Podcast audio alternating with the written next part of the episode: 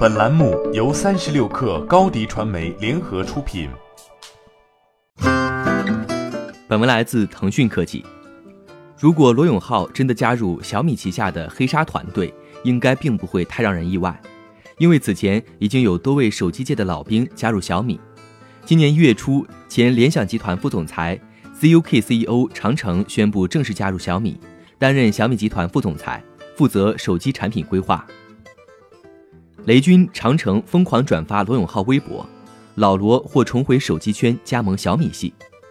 小米旗下子品牌黑鲨手机今天将举行新品发布会，有消息称发布会届时可能宣布老罗加盟的消息。最近罗永浩突然连续转发了六条黑鲨手机相关微博，这一举动引发网友热议。有网友留言：龙哥去黑鲨了，罗哥这是加盟小米了。也有网友猜测龙哥微博账号被盗了。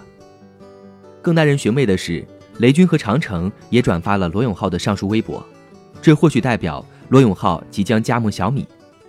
之前罗永浩曾透露会继续做手机，但是需要一点时间，尚不确定罗永浩本人会以什么形式回归手机行业，是加盟友商还是自己找团队来做。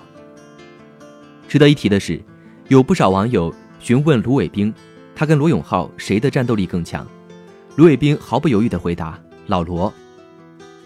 一年前，金立集团前总裁卢伟冰加盟小米，卢伟冰被任命为小米集团副总裁兼红米 Redmi 品牌总经理，负责红米 Redmi 的品牌打造。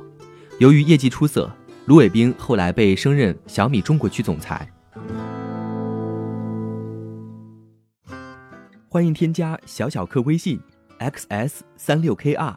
加入三十六氪粉丝群。高迪传媒，我们制造影响力。